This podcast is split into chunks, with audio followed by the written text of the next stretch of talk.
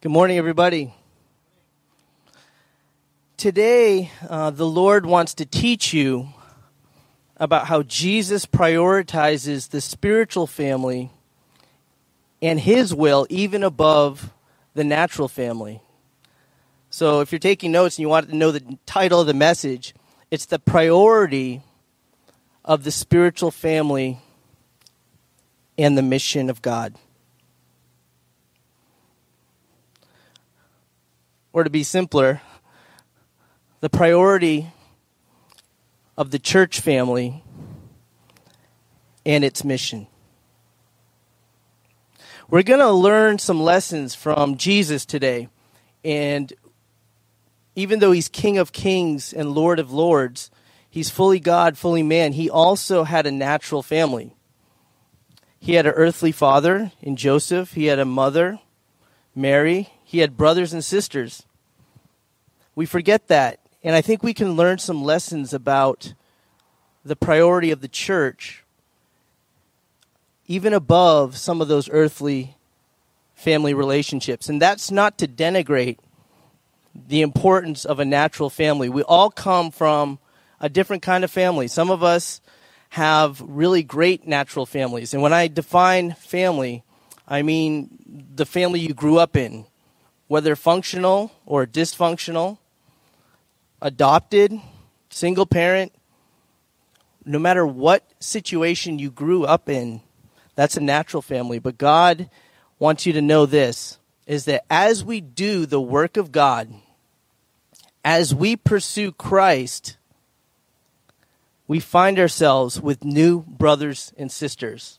And Jesus says, Those are your brothers and sisters. That is your family. So that's what we're going to be talking about today. Um, this came about th- through a conversation with uh, Mushin, who is in this church, and her husband Robert. And they are new converts. They were baptized last year. And you know that Mushin has a radio ministry. She was kind of like an NPR type host in China. But since becoming a believer, she now has a call in her life. Um, that family has a call to reach China for Christ through the radio waves. And her partner said to her, as you give yourself to Christ, you better be careful because the enemy is going to attack you. And sure enough, she got a call back in China that her father had a terrible stroke and he was telling her, You need to come home. You need to come home. And because of the situation, you know, visa and whatnot, it was like a fork in the road. And she didn't have any intention to do ill, right? She wants to be a good daughter and especially in Chinese culture, you you are to go back. But she knew if she were to go back, she would be saying no to what God said she was to do with her life. That's a tough place, isn't it? And so today, um, and so as I was talking to her and helping the family look at the scriptures, I came to the verses and some of Jesus' hardest teachings his his word here that we're going to look at if you want to turn there's two scriptures. We're going to be looking at Matthew 12 and also Luke 14 and these are some of the hardest sayings that Jesus has and they're often misunderstood. So why don't you just turn in your bibles to Matthew 12 and once again what we're looking at is the priority of the church family and mission Matthew 12, verse 46 through 50. While he was still speaking to the people, behold, his mother and his brothers stood outside, asking to speak to him. But he replied to the man who told him, Who is my mother? Who are my brothers? And stretching out his hand towards his disciples, he said, Here are my mother and my brothers. For whoever does the will of my Father in heaven is my brother and sister and mother. Turn to Luke 14. You can keep your hand in that other passage. Luke 14, 25 through 27. You thought that passage was hard. Listen to this one. Now great crowds accompanied him, and he turned and said to them, If anyone comes to me and does not hate his own father and mother and wife, and even his own life, he cannot be my disciple. Whoever does not bear his own cross and come after me cannot be my disciple. Let's pray. Jesus, these are hard words. Open up the eyes of our hearts so we can understand what it means to be in your family. I think all of us here, we come with our own baggage from our own natural families or even our previous church families. Lord, teach us today through your word. Reset our minds of how we, City Bible Church and the local church, how we are meant to be brothers and sisters on mission, following you. And in doing so, we become a family. Help us today. In Jesus' name, amen. So I already gave you the definition, okay, of uh, I'm going to be looking at, we'll look at the Matthew passage first. And I define the natural family as the family you grew up in or the, the family that you're in now. Okay? And uh, that's in contrast to the spiritual family or the church family. And remember, here, Jesus is saying what? Look in verse 50. Excuse me. Matthew 12, verse 50. How does Jesus define his family? He says, Whoever does the will of my Father in heaven. Everyone say, does. Does is doing. It's not just sitting down, it's not just having a social club, it's doing the work. Are we saved by our works? No. But we become a family when we do the work of God. What is the work of Jesus? To make disciples, to seek and save that which is lost, to expand his kingdom. But if you look at verse 50, whoever does the will of my Father in heaven is my brother and sister and mother. That's kind of a hard deal. You know, in Matthew 12, what's happening is Jesus is explaining what his kingdom is about. And you got to remember, what was Jesus' natural family like? we don't always think about it, but if you think about it, Jesus' natural family had its own share of trials and problems. Jesus' natural family was poor. How do we know this? Because uh, in Leviticus it says that if you go to the temple, you need to bring a lamb. And if you don't have enough money for a lamb, you bring a turtle dove. And that's what Mary and Joseph brought. So we knew that Jesus' family didn't grow up with a lot of money. And later on, Jesus said, even the Son of Man doesn't have a place to lay his head. Jesus was also, grew up a refugee. Is that true? Didn't they have to escape to Egypt? they had to escape to a foreign country because Herod was trying to kill all the babies in Bethlehem, and they had to leave for a period of time. Jesus was discriminated against. What good can come out of Nazareth? Right? he also had a bad name and his family had a bad name. Jesus was known as someone who was an illegitimate child because in John 8, the Pharisees say, You don't even know who your father is. Right? They knew that Mary had had Jesus out of wedlock. Now, Mary could say it was the Holy Spirit, but a lot of people say, Yeah, sure it was. they didn't believe her. And just think about it. Jesus is a grown man, and in the heat of the battle, what do the Pharisees say? They say, You don't even know who your dad is. But don't worry, Jesus gets him back and says, Oh, yeah, well, you're a son of a devil. That's your father.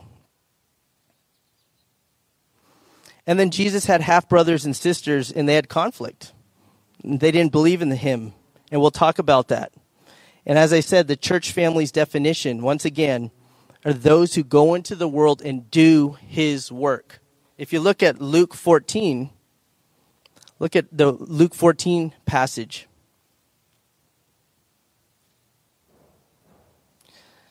If anyone comes to me and does not hate his own father and mother and wife and even his own life, he can't be his disciple. Why would he say something like that? Why would he say something so so harsh? It's a comparison.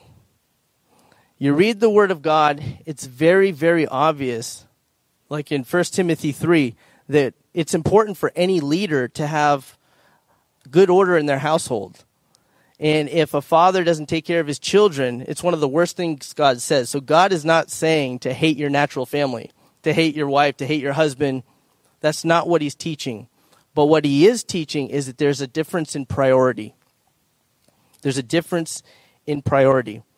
And that's a hard thing to for us to get our, our minds around. Genesis 1, Ephesians 5, it talks about marriage and family and you know, I stand before you as someone who is helping in the ministry of, of Fellowship of the Rings, and of course, marriage, family, functional family is all important, but none of us come from a perfect place. Okay, so as I was helping Mushin and looking at these scriptures, I thought it was really important to put things in perspective. Is that, you know, if, you know, I came from a good functional family, my parents came to Christ when I was very young. And Jen came from a crazy family situation. Never knew her father. Her mother was involved in um, unspeakable sin and, in criminal lifestyle. Jen herself grew up in escort clubs and as a child had to drink beer and all this stuff. So if there was like a dysfunctional family contest, Jen's would be like, she would definitely place. So, but it doesn't really, it doesn't matter what you're coming out of. It's what you're going into. And that's what God wants to encourage you. I'm sorry, I'm skipping around a little bit, but getting back to the Matthew 12 passage is that what you have here is Jesus is doing his ministry and he's healing people. He casts out a demon and then Mary and her brothers are trying to approach, right? And they're kind of probably saying like Jesus is stirring things up who knows what they're going to say? Maybe they're just like, hey, calm down. Hey, we got to go home. We got to, the game's on. I don't know what it was. But they want Jesus to calm down. And Jesus was a good son, he's a good brother. But in certain moments of our lives, it's really important that we prioritize the church family. And that's what Jesus did here. And the definition of the church family is those who do the work of God to expand his kingdom and to obey his will. Does that make sense? You following?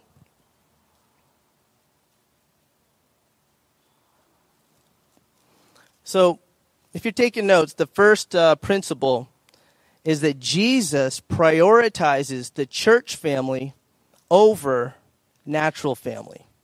Jesus prioritizes the church family, more importantly, the mission of God over natural family and natural family relationships. So in Mushin's example is very poignant, right? Go home, please family, maybe not please God. But it's a tough place to be. Is it always so cut and dried? Of course not. When possible, we try to always honor our earthly parents. We always love our families. But like in my family, my life is not just about my family. You see, in the world, there's a riddle. There's a riddle in life. And it usually starts with us saying, as individuals, I want to be happy. My purpose in life is to be happy. And then you get up in the morning, and the first, you look in the mirror, and then the first thing you ask yourself is, How happy am I? and you realize that, and you go on your social media feeds and you find out how happy everyone else is, and then you become miserable and depressed. Is that true? And then you begin to realize that, wow, living for myself, living for my own happiness, leaves me feeling vacuous and empty. You think about the great missionaries and you think about the apostles. Do you think they, or Jesus, do you think they got up in the morning and said, How can I be happy today? They woke up and they wanted to do the will of the Father, and their lives were full of meaning. All of us have a desire for lives that are full of meaning. And by prioritizing Jesus' will, we find ourselves, wow, our lives are full of purpose, and then there's family around me. Let's look at Jesus' posture. When Jesus was a little boy, we hear in the book of Luke, you remember this the situation? There's a real parental panic moment. Okay? So Jesus, he's probably a great son, right? Of course. He's Jesus. But his mom and dad go to Jerusalem to participate in the religious festivals, and then they're wandering, they go home, and it's a big caravan. A couple days in, they're realizing, where's Jesus? I thought he was with you. I thought he was the uncle. I thought he was with them. Then they go back, and they say, they find Jesus reasoning with the scholars in the temple. You remember the story? And what does Jesus say? Didn't you know I would be in my Father's house? So even though Jesus was a great son, even at a young age, there were certain times where he has to obey God's call, even above his earthly parents' call. And then it says that he always followed and he was an obedient child. He was a good child. So that's an example where in our lives, there are going to be times where we ruffle the feathers of our family members around us because of your commitment to this church and to the work of the ministry. Hasn't that happened? Won't it happen?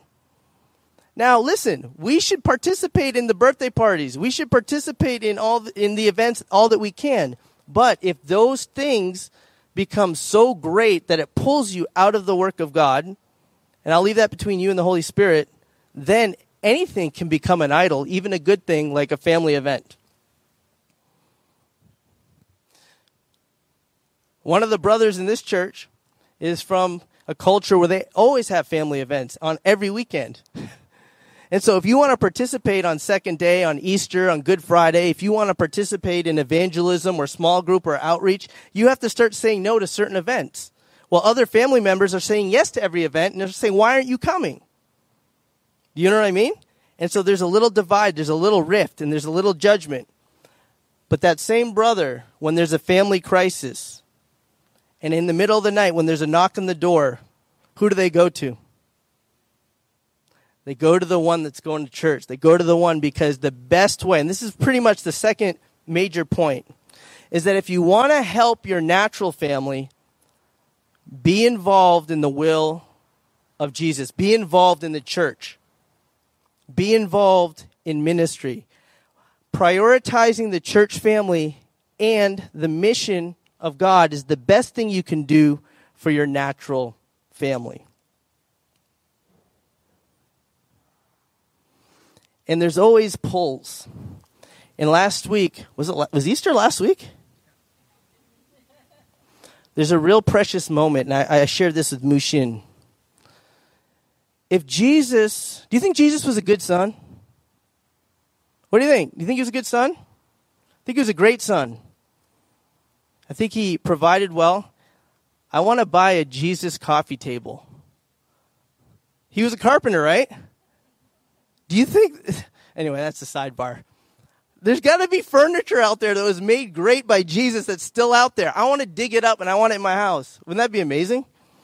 So he provided for his mom because Joseph is out of the scene. So he's been providing by being a great craftsman, creating probably functional and artistic pieces. For 30 years, Jesus is working in his trade. That's worship, right? He's using his God given gifts and talents to provide for his mother, provide for his family. Do you think Jesus, especially as a Hebrew son, the oldest Hebrew son, do you think he felt an obligation to take care of his widow mom? What do you think? You, you follow? Do you think Jesus felt a deep sense as the oldest son, an obligation to take care of his mom? Of course he did. But did he?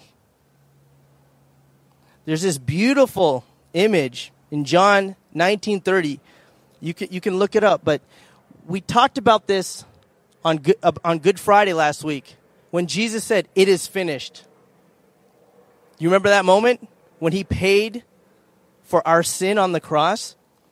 Right before Jesus said, It is finished, do you know what his last business was? He looked at John and he says, Look, there's your mother. Mother, this is your son. God the Father provided for the earthly family of Jesus. You, you catch that? Jesus obeyed and went to the cross, even though he prayed, Take this cup from me if you can. Okay, I'll obey. But what about my mom? I'm going to entrust myself to the Father. I'm going to entrust this loved one to you, God. I have to do this. I have to follow this path. I really care about them, but I have to do the work. And then look how God the Father came through. Isn't that amazing? We, we kind of miss that. It's such a precious moment. Right before he said it is finished, he looks down and he says, There's, you know, so Jesus, fully God, fully man. And even, you know, in, in a lot of churches I've been in, in, in godly people, I've seen people in trust. See, John wasn't even blood relative, was he? Jesus had brothers. Why didn't the brothers take care? It says that John took Mary into his house. If you look around here, some of us are more brothers than your own natural brother, and more sisters than your own natural sister. True? If you want to really get deep and theological, think of this. In heaven, the Word of God says there's no more marriage, right? So Jen won't be my wife, but she's my sister in Christ. My son Isaiah, my son Jeremiah, they're my natural son. But last week, Jeremiah was baptized. He's now my spiritual brother. So, what does that mean? That means that the spiritual relationship, the priority of the church relationship supersedes natural relationships. Now, natural relationships are huge, but it's not everything. And so the second principle, as I said, is we have to prioritize the church family and the mission, and that's the best thing you can do for your natural family. What do you do when you have, in, in, in my extended family, you have people who, are, who had substance problems. You have people who have wayward children. You have people who have serious issues. And you have to really discern the Spirit of God in this of how much involvement you need to have. I've seen people in other church circles that I'm in and people I minister to where um, you have a, a mother who's a widow who has a son who's on drugs on the street, and her new life mission is that son. And what she had to learn is that she has to draw a certain boundary and commit that person to God. There might be someone in your mind, and, and she, believe me, minister to the person, invite them to church, share the gospel. But at some point, sometimes you have to just do.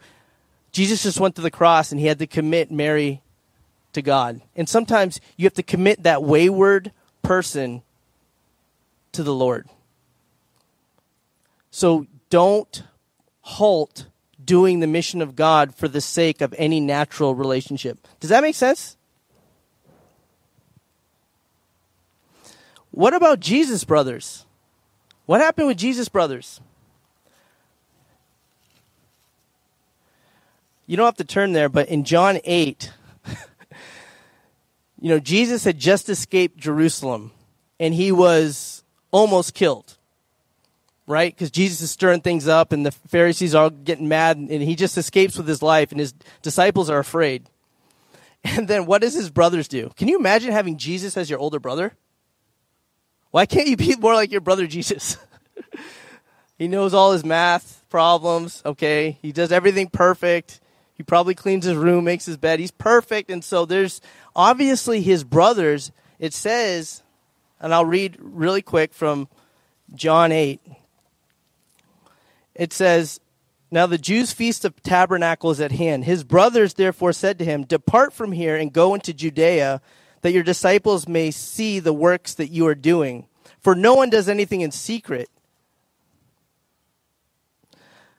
While these things show yourself to the world. And it says in verse 5, listen to this. This is Jesus' brothers. For even his brothers did not believe in him. Isn't that wild? Even Jesus, so just because your family members don't believe you or think you're nuts a little bit, you do the mission of God, you continue to do the work, you continue to carry your cross and to do the will of Jesus, and good things will happen even if you don't see it.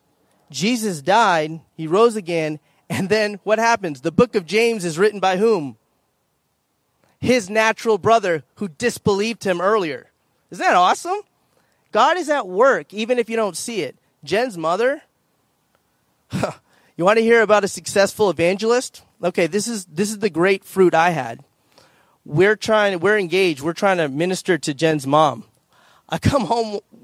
Uh, I, I go over to the house where she's staying. She has roommates and all this, and I see all over the ground family pictures ripped up. The Bible we gave ripped up, little pieces this big. Is that insane? All the Bible ripped up. And then she goes back, and I'm thinking, what? This is hopeless. Maybe on a deathbed conversion. But God did something great. And she got saved and she quit her job. The only work she had known is prostitution and managing an escort club. And she said, I read in the Bible that drunkards won't be in heaven. And so I quit those places. And then she just she just gave it all up. And I'm thinking, is this insane? How did that happen? You don't always have to be directly involved. All we did is we committed her to the Lord.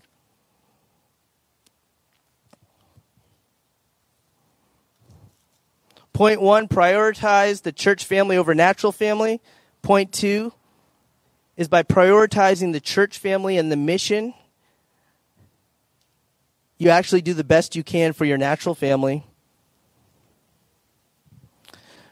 I do want to say one thing is that you know sometimes you can use like a they call it the sunshine policy where like what I encouraged um, Mushin to do and what I did with my brother. My brother and I were never estranged, but I would say at some points we weren't exactly close. And there were times when I would just call him on holidays and leave a message and not get anything back. That used to irk me before, but I just gave it to God. I'm just going to love this person. I mean, I'm going to love my brother and I will call him. I'll encourage him. I'll pray for him. I know some of you have natural brothers and you're not at that close, or or sisters. I just love them. Send them a card. Don't be too pushy. Pray for them regularly. And it took years. And just the other day, I was on a prayer walk, and I get a call, and he's calling me for years, and he didn't think anything. Hey, just check and see what's up. You know, it used to be when I got a call, I'm like, uh oh, how's mom and dad? Is everything okay?